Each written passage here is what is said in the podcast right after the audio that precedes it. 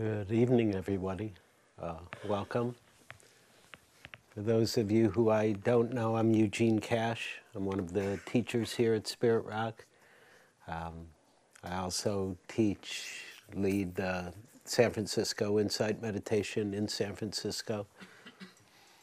It's nice to be here with you all. As usual, it's always nice to be here.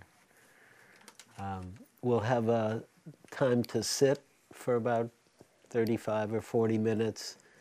Then we'll have a time to practice in a more interactive fashion where we can hang out or stretch or go to the bathroom and practice. And then we'll have um, some kind of, something will happen after that. We'll see. We're not, it's not clear yet. Hopefully it'll come clear in the meditation. So I'll give a teeny bit of, a little bit of instruction just to get us here and then and then I'll let you just, I'll let you be. So it's really helpful. Oh, let me just see, how many people, anybody here for the first time, first time? And a number of people, great. Keep your hands up a sec. I actually like to see who's here. First time, great. Here you are, okay, good, great, welcome. Every time is the first time. Every time is the uh-huh. first time, one of the more experienced students says. Um, so, welcome, especially for those of you who are really here for the first time. um, I will give a little bit of instruction, um, and then um, stay, uh, do as best you can, follow the instructions, and see what happens. But especially if you're here for the first, first time, don't have any judgments about yourself. Don't have any judgments about doing it wrong. You get, you get full permission to do it wrong. Okay? If you're here for the first time, even though you've been here many times, you also have permission to do it wrong. So there's no, nobody has to worry about doing the meditation tonight. In fact, sometimes the less you do, the better it'll be. So, but, okay, so good to sit up straight. Good to sit up in a way that is stable, to find a posture um, that you can allow the body to relax in. And so, good to have your back not stiff, but upright. And if you're in a chair, good to have both feet flat so that it's stable, not the feet aren't um, pointed at each other, or the feet aren't, the legs aren't crossed. If you're on a cushion or a bench, it's good to have a sense of your rear on the cushion.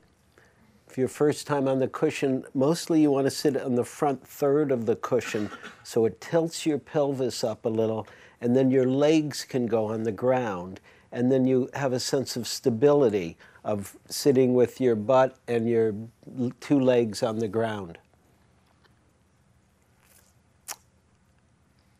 And as you um, um,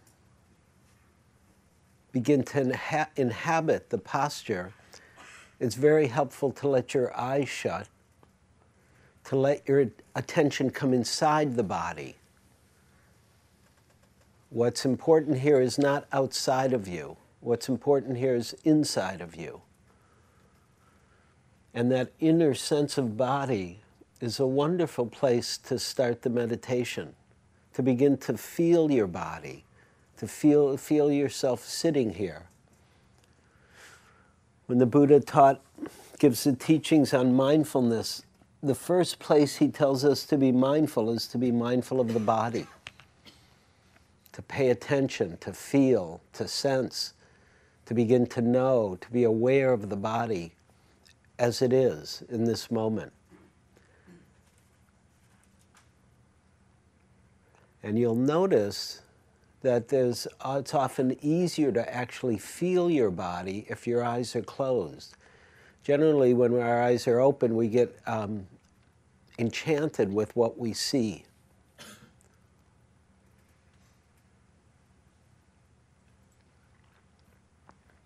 And there's an aliveness here. There's a, aliveness that's expressed in each moment by the body that we want to be in touch with, awake to.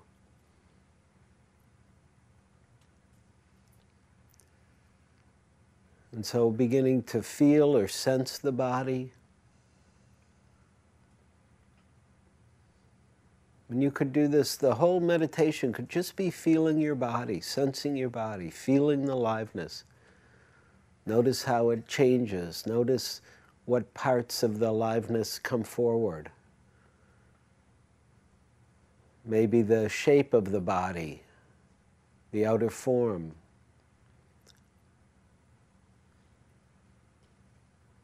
Maybe the points of contact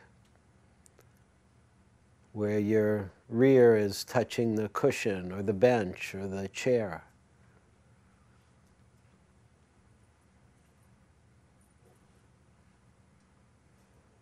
Maybe the hands touching your thighs or touching one another.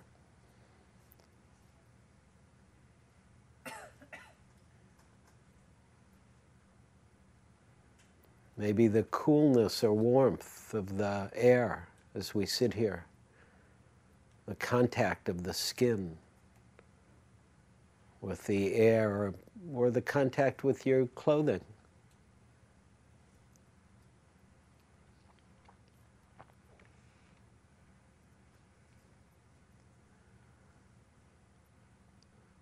And then, of course, as we sit here feeling our body, sensing our body, beginning to inhabit our body, beginning to bring body and mind together.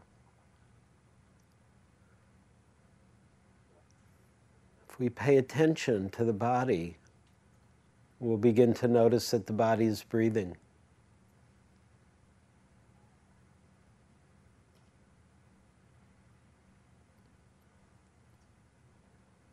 That you don't have to do the breathing, but you can begin to be mindful of the breathing, aware of the breathing, sensitive to the body breathing.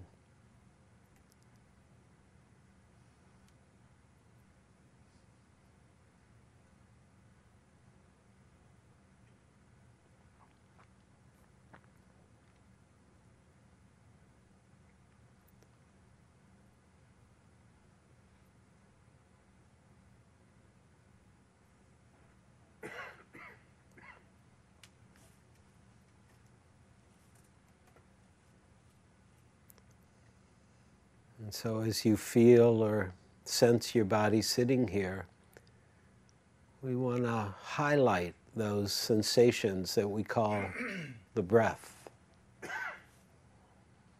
or become particularly sensitive to the experience of the body breathing.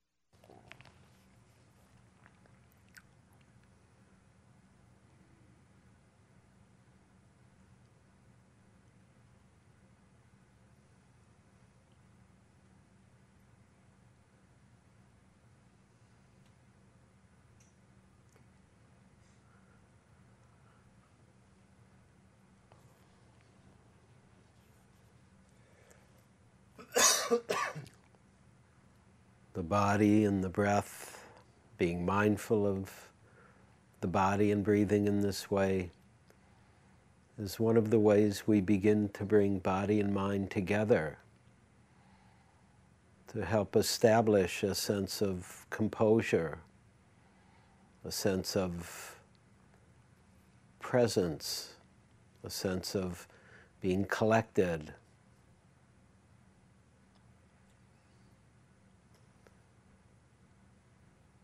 letting go of the day, of whatever it took to get here, beginning to unplug from whatever happened, beginning to unplug from whatever you imagine is going to happen. Beginning to unplug from whatever you plan on doing tomorrow or six weeks from now or next year. And get here, arrive here, find yourself here with the body, the aliveness of the body, the breathing of the body.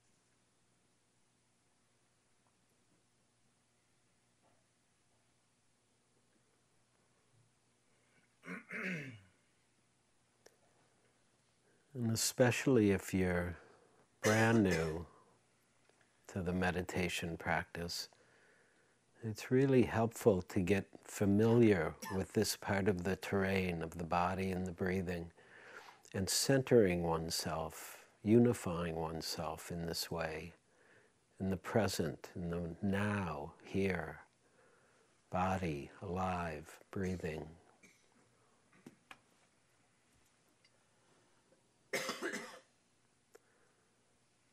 If you're more experienced, you may use the body and the breathing for a while to compose or collect, concentrate, and then open the meditation and bring that same sense of collectedness or composure to whatever you, the predominant experience might be that's here now without grasping for anything, without pushing anything away. Letting each thing be, letting each moment live with your mindfulness, with your presence, wakefulness, whether it's emotions or feelings or sounds.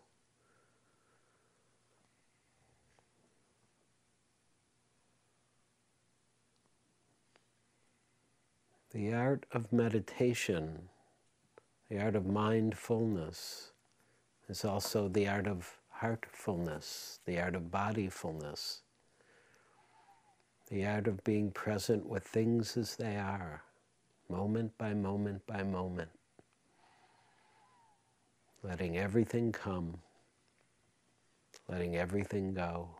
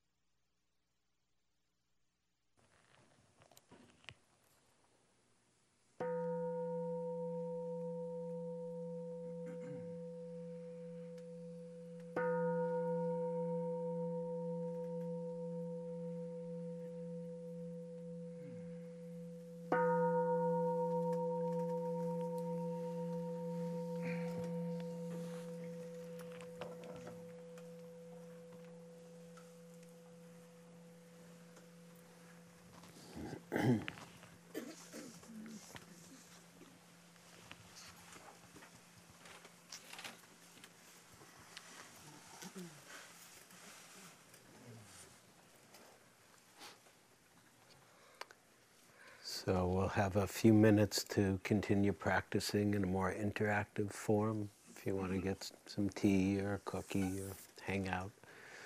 Um, if you want to sit, you're invited to keep sitting. And you know, if you're hanging out in this room, you might whisper a little bit or be a little bit quieter than in outside. You could be more exuberant.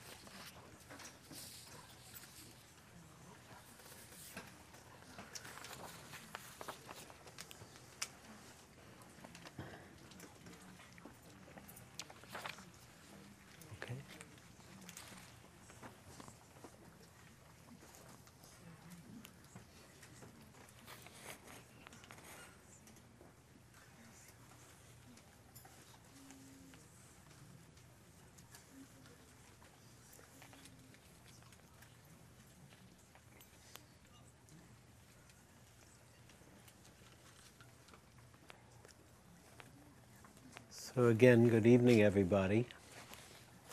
Um, I'm going to read some of the announcements um, so I don't have to read them all at the end of the evening. Um, there's information table in the back if you need any information about anything. It's all back there. um, the, tonight's talk is available to stream or download from dharmaseed.org uh, or to order by mail. There's forms in the back for that. It says, as a courtesy, please turn off all cell phones, Blackberries, PDAs, etc., while attending the class. um, there's a lot of opportunities to volunteer at Spirit Rock. If you've um, never practiced in the, if you've never done any uh, service as practice, it's one of the ways that you can practice is to volunteer, give your time or your energy in some way, shape, or form to Spirit Rock, and it's a wonderful way to practice. Um, you can help out on day longs or housekeeping or Monday night dinners. You can check out the website for volunteer opportunities. There's a family program that offers children's Dharma class every Monday night if you have children. There's a number of day long programs they want me to alert you to. Spirit Rock would like you to know about. Um, Saturday, March 1st, a day long working with the body in practice with John Travis.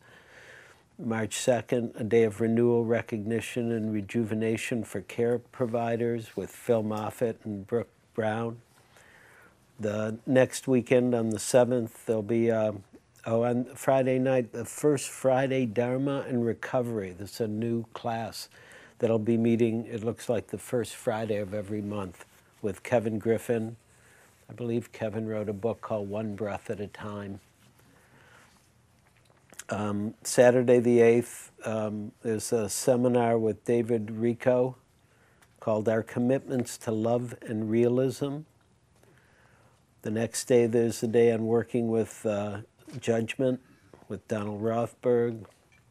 Also, Sunday the 9th in the evening will be uh, um, a few hours of chanting and meditation with um, Jai Uttal and Deborah Chamberlain Taylor.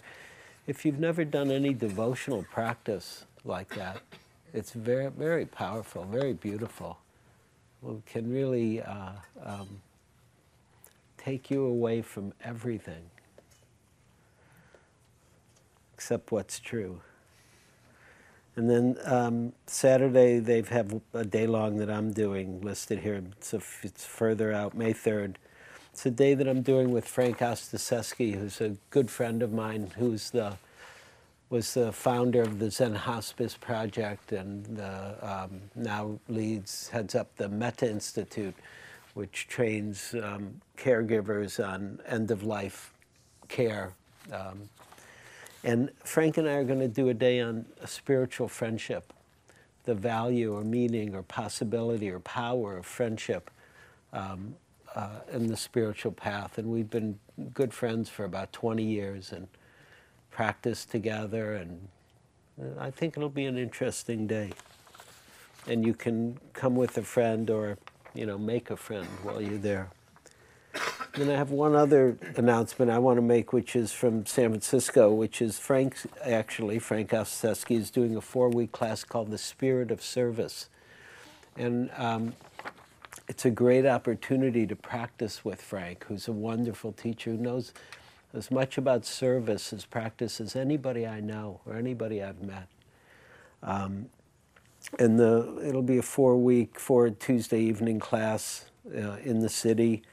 If you're interested, there are flyers in the back on the table, or you can go to uh, SF, sfinsight.org. It'll be listed there.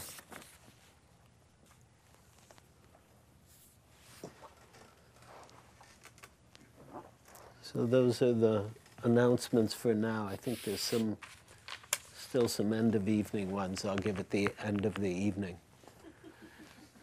Yeah. Um, I don't have a formally prepared talk for tonight. I've been thinking about a few things. And we'll see what happens. Um, you know, maybe I'll give a short talk and we'll have a discussion, or maybe I'll just, you know, kind of talk on and on, and that'll be the evening. We'll, we'll see. We don't know yet. But what I've been thinking about a little bit has been based on I just got back from doing a self retreat for a month. And um, one of the differences of this retreat is I didn't um, interview with anybody or I didn't check in with anybody. I just, I, I just felt like unplugging. I felt like not relating. I felt like just seeing what happened. Okay, I'm just going to pra- practice, but I didn't even want to do any formal practice. I just wanted to see what happened if I stay present with myself for a month. And so, I mean, I sat and walked, or laid down, or stood, whatever, whatever position I was in. The practice was always the same. You know, what, what's happening now? What's here now? And at times, various practices would come forward that I know and that I've done over the last 20 or 25 or however long it's been, 25 years at least. Um, but I was definitely most interested in just being here, just being here with this body and this heart and this mind and seeing what happens. And the, the strongest, you know, and a lot happen, all kinds of things happen. If you've never been on a long retreat, you know, it's an adventure. It's a great adventure. It's a beautiful adventure. And, uh, and one of my wishes, really, for everybody is that you somehow find the time to go away for a week or a month or six months and just be with yourself. Be present. See what happens. See what is this about? What is this humanness about? What is this aliveness about? What is it if we're not immersed in our activities? What is it if we're not immersed in all the doings that we become involved in? What is it when we're not immersed in our responsibilities or our roles? And not that any of these are bad things. These are all, you know, beautiful, wonderful, our lives, you know, are, they have a, a beauty to them. Our roles have a beauty. Our responsibilities, how we enact our responsibilities, have a, have a really beauty to them, a delight, can have a great pleasure and great amount of awakening in that form. But it's really interesting to begin to unplug from all of it, to unplug from how we know ourselves to unplug from, let's put it this way, one of the things that became kind of striking as I came back is how much of life is just filler. It's just filler. It's not actually so important.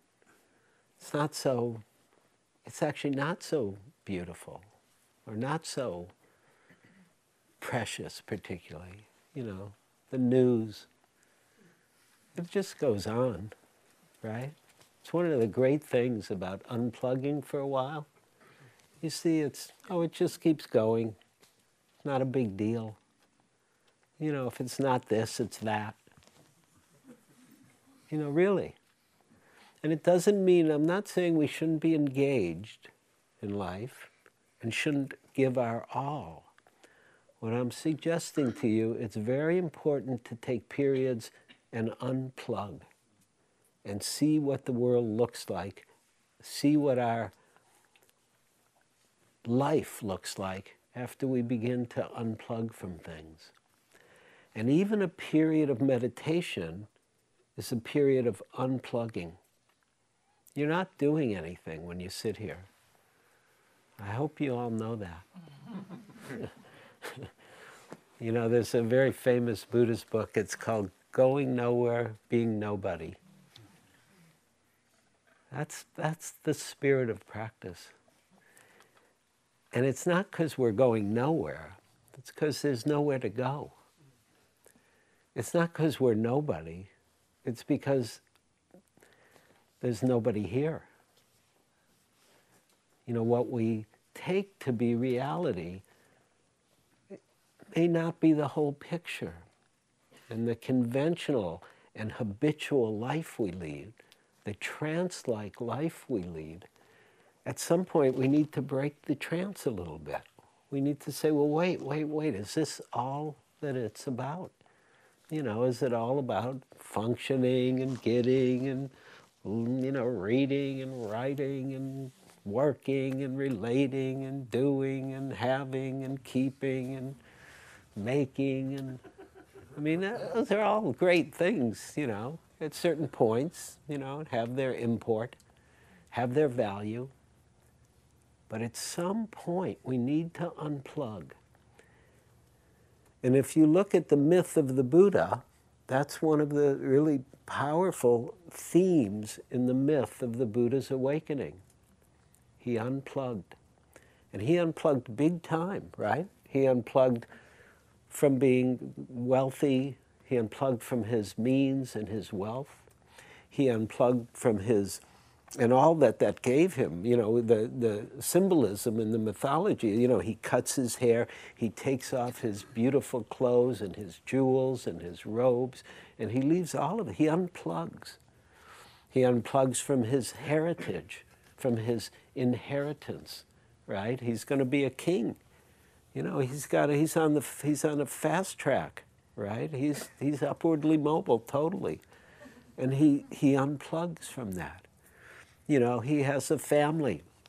He leaves his family. This is one of the hardest pieces for people these days in, the, to, in studying Buddhism is that the Buddha left his family. I'll say a little more about that, and I'll give you a, one perspective about it in a second. But he unplugs from his wife, from his child, from his parents. His parents don't want him to leave. His parents don't want him to go become a monk or an ascetic and don't want him to go live in the forest with nothing, with a robe made out of rags. You know how parents are. They don't want you to do that. if you have children, you don't want them to do it. You know, it's you know, no, no, keep your job and meditate a little bit. You know, it's good you're meditating, but not too much. But the Buddha unplugged, and he unplugged for a reason. Because he wanted to see something, he wanted to understand something, he wanted to realize something that nobody had seen that nobody had realized, nobody had understood. He actually had a tremendous vision, the Buddha. And he had a vision of a freedom that people said was not possible.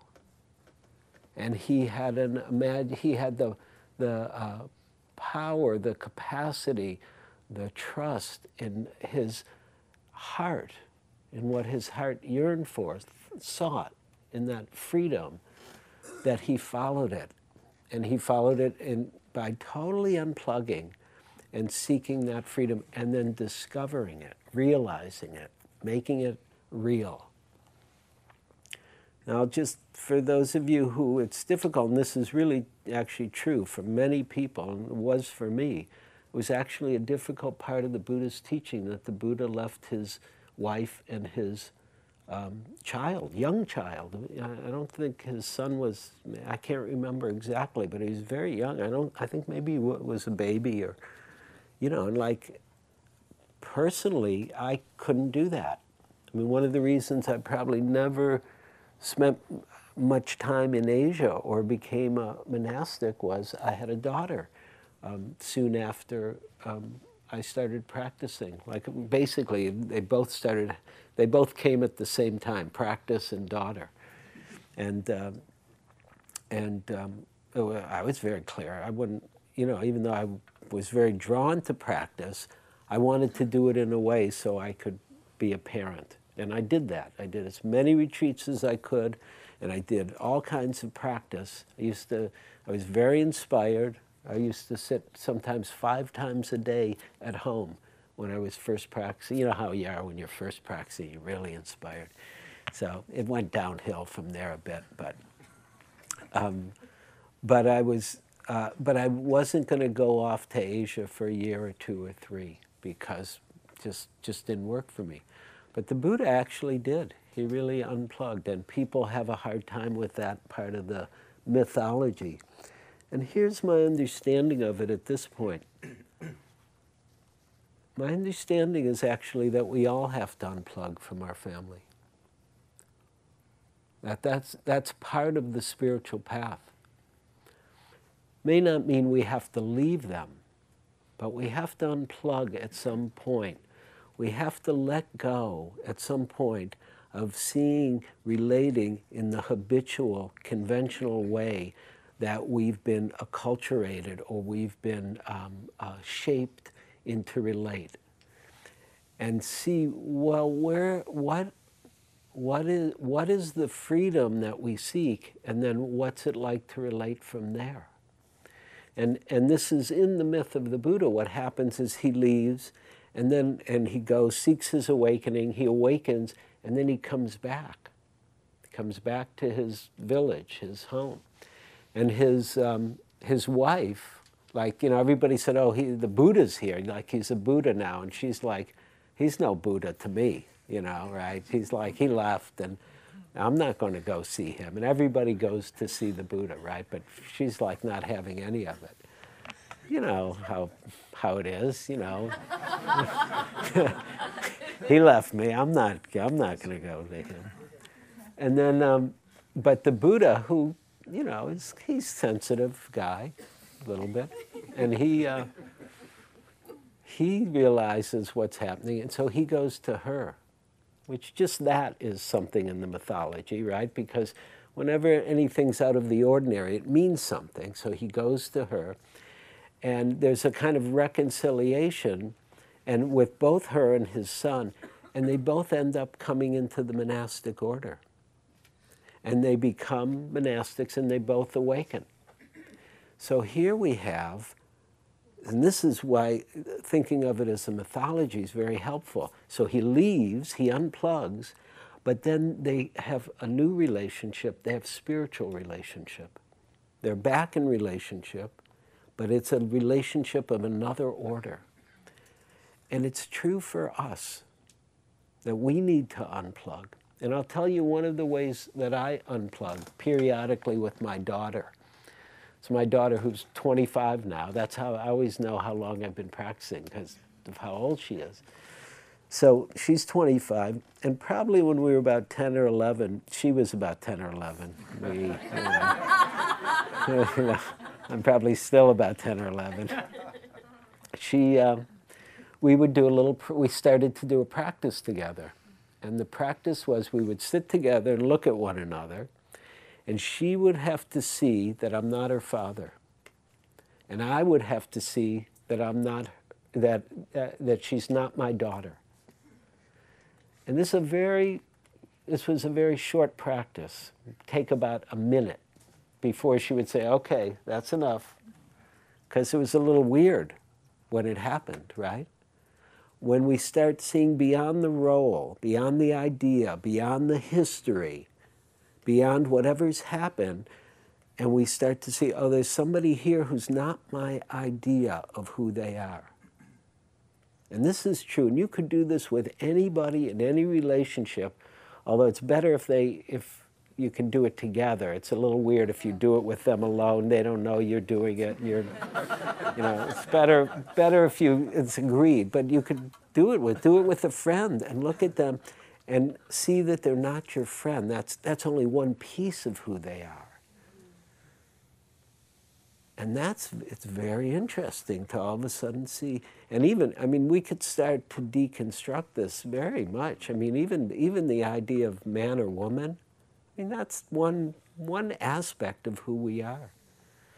Even the idea human being is an idea. What, what's actually here? If we're not an idea, if we're not a thought, if we're not based on some past knowledge, then what's actually here?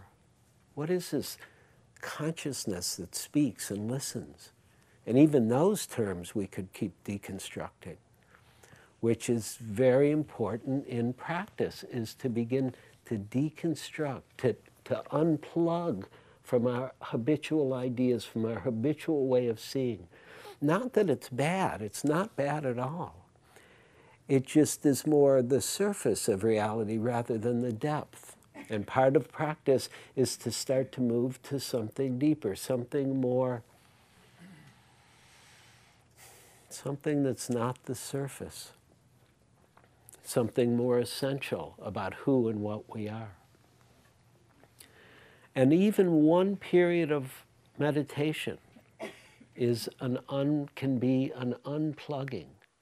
And then if we're meditating regularly, it means we begin to unplug more regularly. And then if we have the time and the means and the opportunity and the blessing to go do retreat, we get to unplug for a day or a week or a month or a year. And to begin to see through those eyes what's here, to begin to see from that heart what's here. And it's um, challenging to unplug. Anybody, everybody know why it's challenging? Anybody know why? Because we're, pardon? The mind likes to plug in. It's our habits. Habit, yeah. We're attached. We're attached to things. We're attached to the familiar. We're attached to the usual. We're attached to wanting things to be somewhat fixed. We, we, pardon? Well, the, the comment is her sense of responsibility. I'll speak a little later about the difference between engagement and being plugged in. Because I believe we can totally fulfill our responsibilities without being plugged in.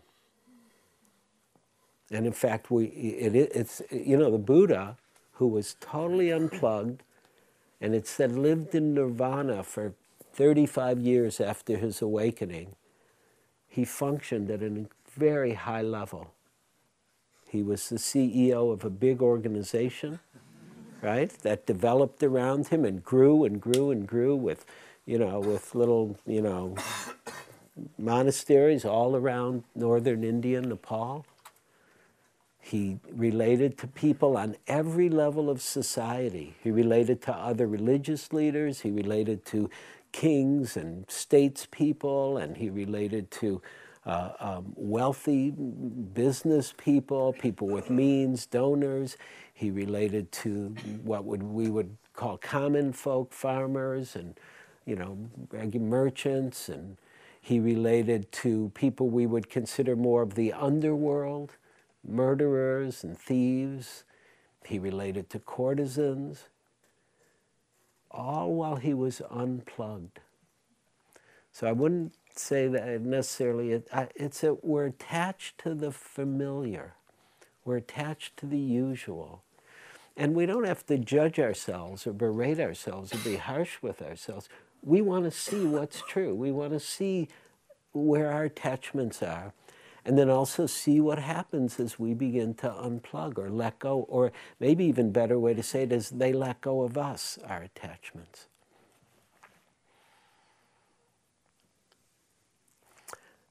The, the, one of the great attachments that we all have is this attachment to um,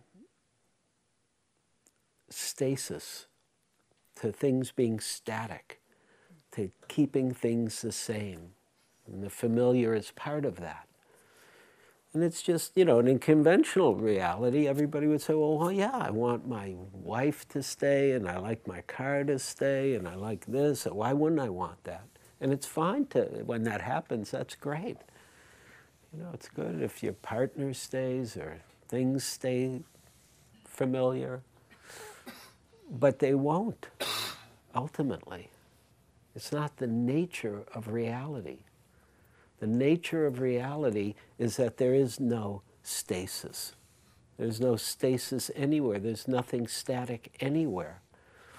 the nature of reality is much more an ecstasis, which is, of course, in English means ecstasy.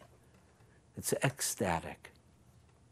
Reality is ecstatic. And that's actually frightening for many of us. And we think we want the ecstatic, but do we really? Because it means that we see that there's nothing here to hold on to. It's not even that we have to let go ultimately. There's nothing we can hold on to because it's all moving, it's all changing, it's all in flux. All of reality, not only all of reality, or, or because all of reality is in flux, it means we ourselves are totally in flux. There's no fixed self. You know, there's the familiar sense of self, right? It's very familiar. Eugene, known him a long time. He's a good guy. I like him a lot. But if you look very closely, that's just an idea, Eugene. That's just a habit, Eugene. There's no fixed Eugene. There's certain conditions that come together for a while. And, and when those conditions uh, popped into the world, they said, okay, let's call him Eugene. Right? I was just lying there. I remember I'm lying there, and they're going, oh, Eugene. I'm looking around, where's Eugene? You know, because I didn't know. Do you know that? Do you remember that time before you had a name? Who were you then? What were you then before there was an idea about who you were? Something's here. I want to be clear about that. See, this is the confusion. I'm, I'm moving now from impermanence to selflessness, it, just technically, from anicca to anatta in Buddhism. Um, it doesn't mean that the teachings of selflessness, the teachings that, um, um, that impermanence in a human form means there's no fixed self. The teachings of selflessness, selflessness doesn't mean there's nothing here. It means what's here is uh, ecstatic, is alive, is in flux, process, dynamic, mysterious in that way. It can even speak and listen, right? Something's listening, something's speaking, something's thinking.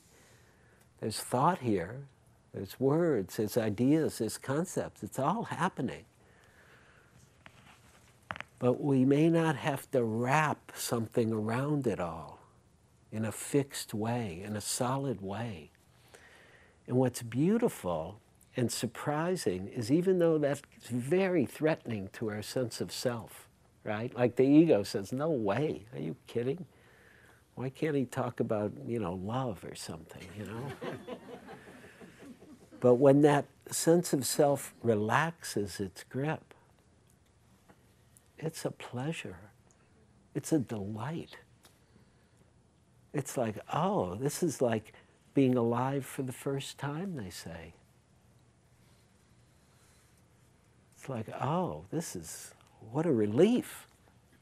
You know, the old story about the, about the old, you know, Thai monk. He said, no self, no problem.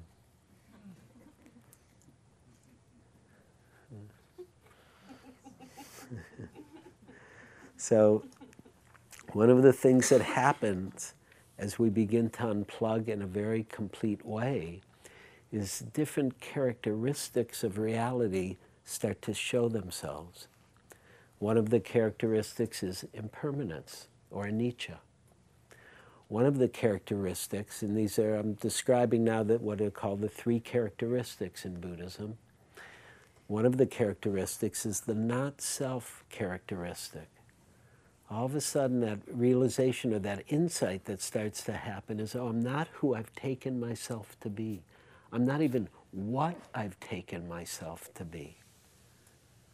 That all those ideas, all those beliefs, all that, all that uh, conceptual framework, it's fine, it's good, you know, it's, it's good. I mean, I still know, you know, Eugene wants to go to Eugene's car and Eugene's house. I mean, that's all fine. But not to be fixed around that, not to be concretized around that, is actually a great freedom. And the freedom means that we can function more fully, paradoxically. That in our intelligence functions, our creativity functions, our heart, our love, our compassion, our joy functions naturally, spontaneously, effortlessly, unself consciously. So it's actually a good word to use here, a good term to use here. We all know what it's like to be unself conscious right? Or we all know what it's like to be self-conscious, right? Everybody know what that's like when you're feeling really self-conscious about being somewhere or talking to someone. It's total, it's dukkha, right? It's suffering.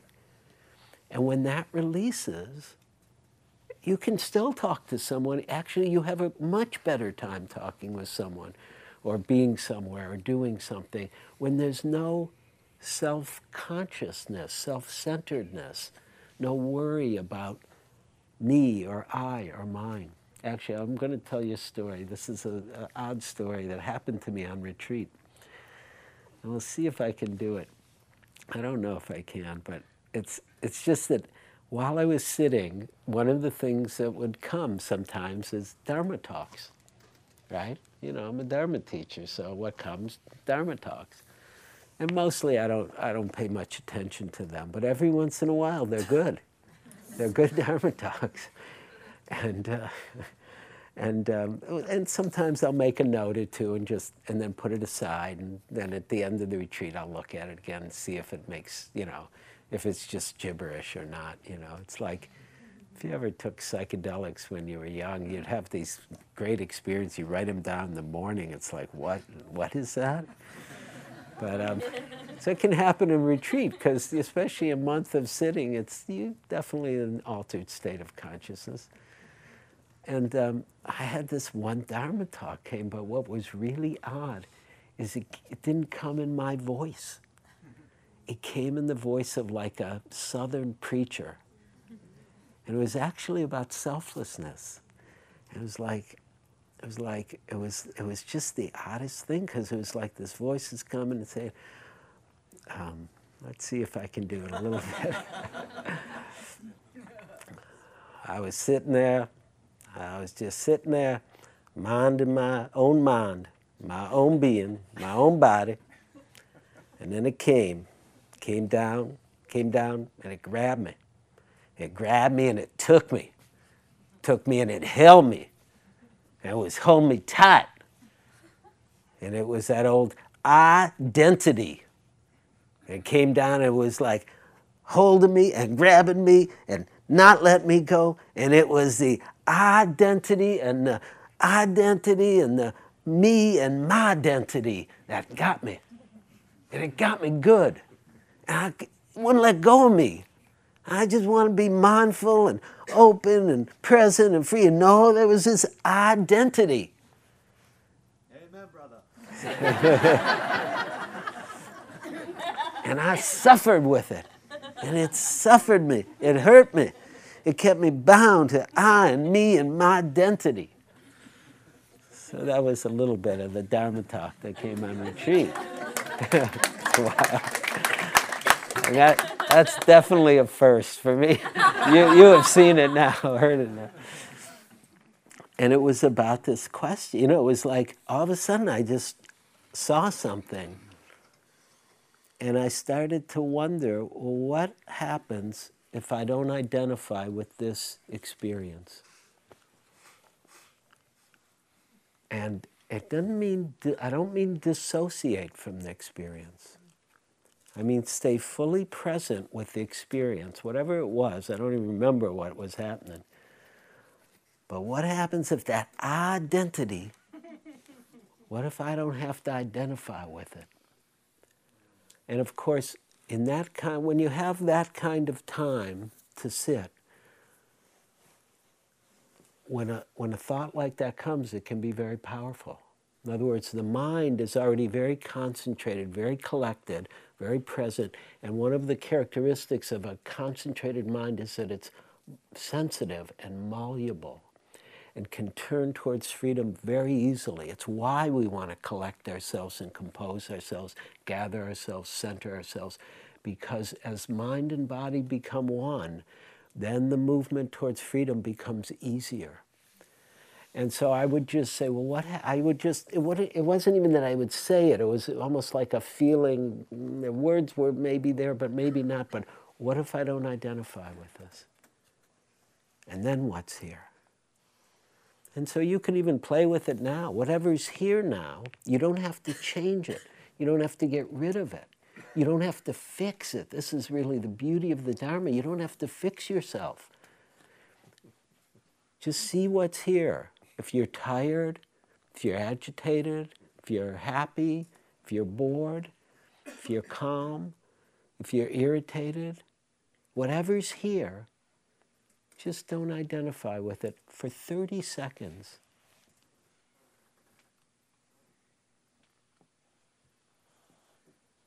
Just see, see it for what it is. It's an arising, impermanent, selfless, conditioned moment of reality that's going to change.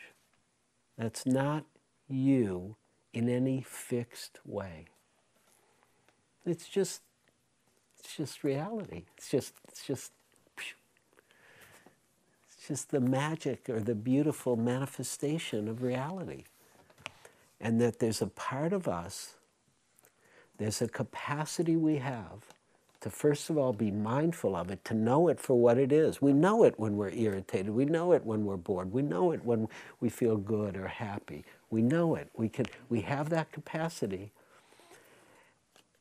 But you notice that capacity notices the particulars, no matter what the particulars are. The capacity is not touched by the particulars. The mindfulness, the awareness is not bound by what it's aware of. The knowing is not bound to what it knows. So the Buddha said, pay attention. Pay attention to the body first and foremost in the four foundations of mindfulness. Pay attention to the heart, to the feelings, to the emotions, to the feeling tone of any moment. Is it pleasant, unpleasant, neutral? Pay attention to your mind. Pay attention to your attitude right now. Pay attention to the atmosphere of your mind.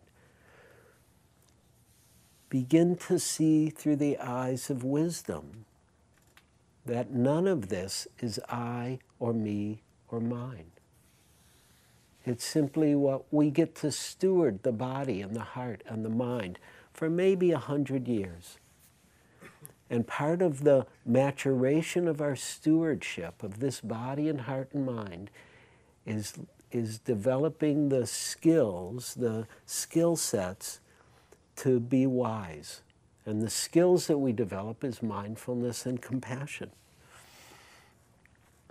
And then we begin to unplug, even as we stay present with all of it. We begin to have a perspective that's not attached to any of it. And then we have a tremendous amount of freedom freedom to choose, freedom to act, freedom to not act, freedom to see our reactivity and not be bound by it, freedom to see our fears and our concerns and our anxieties and not have to believe that's who we are that we see, we begin to see there's something greater than any particular here. Uh, I had one really interesting example near the end of my retreat. Something grabbed my mind and wouldn't let go. It was like some incident with some person from, you know, four months ago and what they did and I did, and, you know, just the usual mind, right? Just grabbed on and it went rah, rah, rah, rah, rah and it wouldn't stop. And I was at that point, this is like close to the end of the retreat. I, I wasn't even, I didn't even, I wasn't even trying to stop it. I was like, wow, because my mind had been, my mind had been very quiet. It had been very quiet. It was like, oh my God. I was like, wow, it's just grabbed on and it's not stopping. And I'm, okay, I'm being mindful of it. But, and you know, usually when it, I'm mindful, a lot of times things just poof anyways. But not this. It was just going and going, you know, for a couple hours. And and then at some point, I started to see, oh, there's something else here that's not my mind. There's something else that knows, I'm knowing my mind. That knowing is not my mind in the conventional sense. That there's a freedom the Buddha talked about that is beyond the body, beyond the heart, beyond the mind. He described it this way and, this is right from the teachings on mindfulness. If you ever read the actual teachings, he, he first teachings are all different ways to be mindful of the body. And he gives the practices, and then he gives what's called the insight. And the insight, he says, in this way, one remains focused on the body internally, externally, or both internally and externally, or one remains mindful of the phenomena of the arising of the body or the passing of the body, or mindfulness, just that there is a body, all these different ways to be aware of the body, he says. And then he gives the, this one line that's the insight. He says, and one remains independent not clinging to anything in this world. One is mindful of the body and remains independent, not clinging to anything in this world. One remains mindful of the heart and feelings and emotions and remains independent, not clinging to anything in this world. Mindful of the mind, the atmosphere of the mind, the states of mind, not clinging to anything in this world unplugged, unplugged.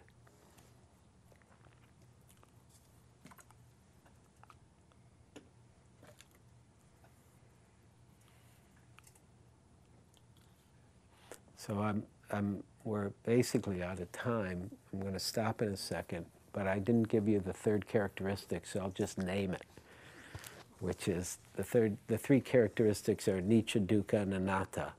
Impermanence, dissatisfactoriness and not self or selflessness. And the, the, the, important thing to remember about dukkha or suffering, dissatisfaction, unsatisfactoriness, unreliability, is that it's not a bad thing. None of the characteristics are bad. Impermanence is not bad.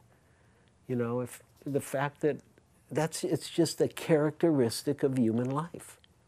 It's not a mistake. It's not a problem.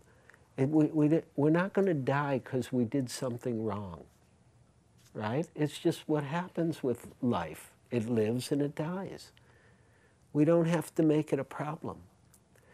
Um, suffering or, or dissatisfactoriness, maybe a better way to translate dukkha, simply means that we begin to see that there's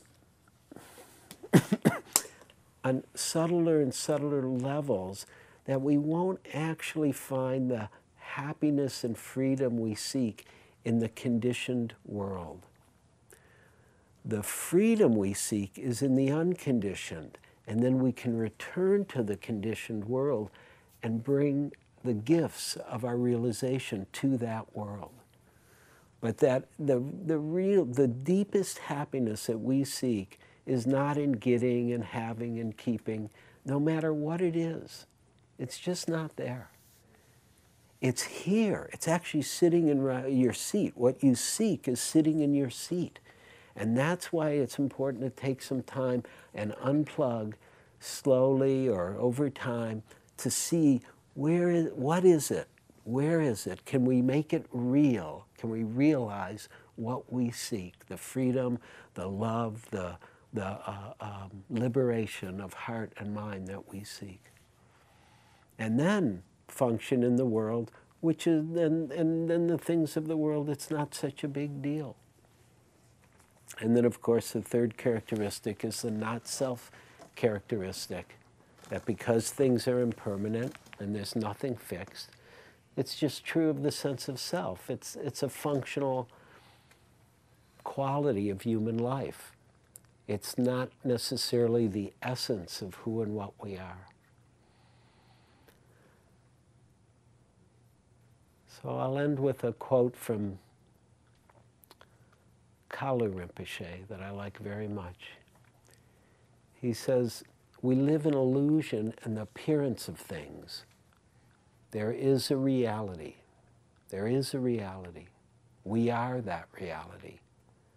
When you realize this, you will see that you are nothing or no thing. You're not a thing. There's no static thing. We live in, we live in illusion and the appearance of things. There is a reality. You are that reality. When you realize this, you will see that you are nothing or no thing. And being nothing, you are everything. That is all. Being nothing, you are everything. Let's sit together for a minute, please.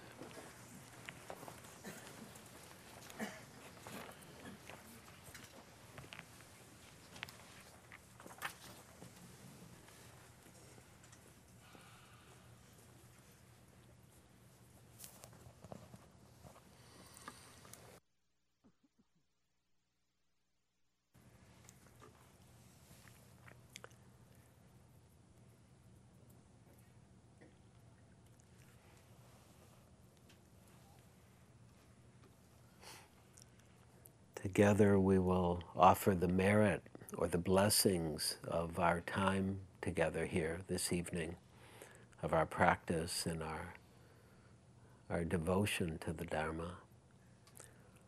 We offer it not for ourselves or not simply for ourselves, but for all beings. May it go out in every direction and touch beings in every world.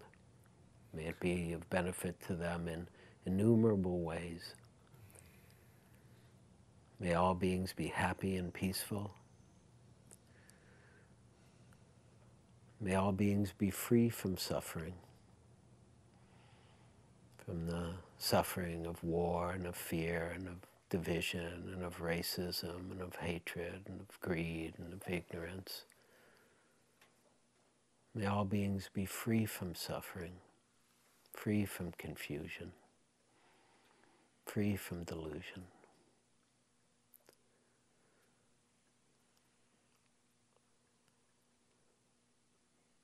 May all beings awaken.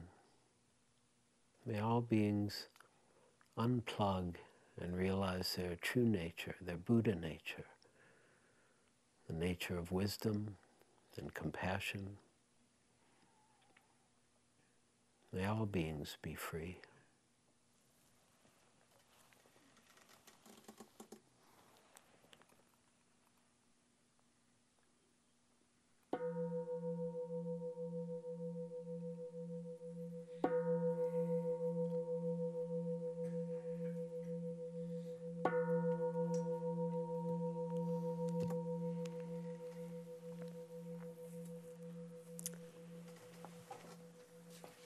Thank you for your kind attention. I have a couple more announcements. Next Sunday, you can, uh, Sylvia Boorstein will be here. Dinner will be served. Maybe you can have dinner with Sylvia. Uh, it would be a great help for the volunteers but if you will help um, move the chairs to the side of the hall. Um, I'm not sure which side you'll see. If you are able to stay longer and help and are not blocking another car, we would certainly appreciate your help. Please check in with one of the volunteers or staff wearing a white badge. Um, when you leave, if you're heading east, remember you have to go west. In other words, you have to turn right and then go through Woodacre to get back east on Sir Francis Drake. Our friends, the police people, have been very mindful lately of people going left or even making U turns over here in Woodacre. So if you want to practice with them, you can do what you want. Uh, yeah. And um, if you're in San Francisco and would like to join us uh, any Sunday night, I lead the Sunday night group in San Francisco at the Unitarian Church. Pamela, Pamela Weiss leads the Wednesday evening group. We have a lot of uh, activities. I left some newsletters on the back table if you're interested, or go to sfinsight.org. Please take good care, everyone. Be well.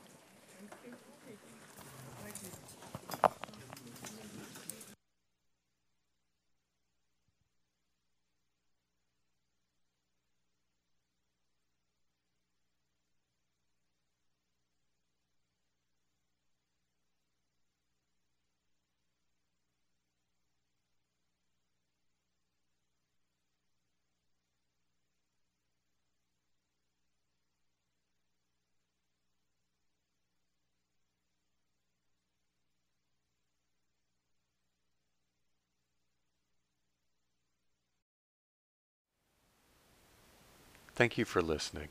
To learn how you can support the teachers and Dharma Seed, please visit dharmaseed.org slash donate.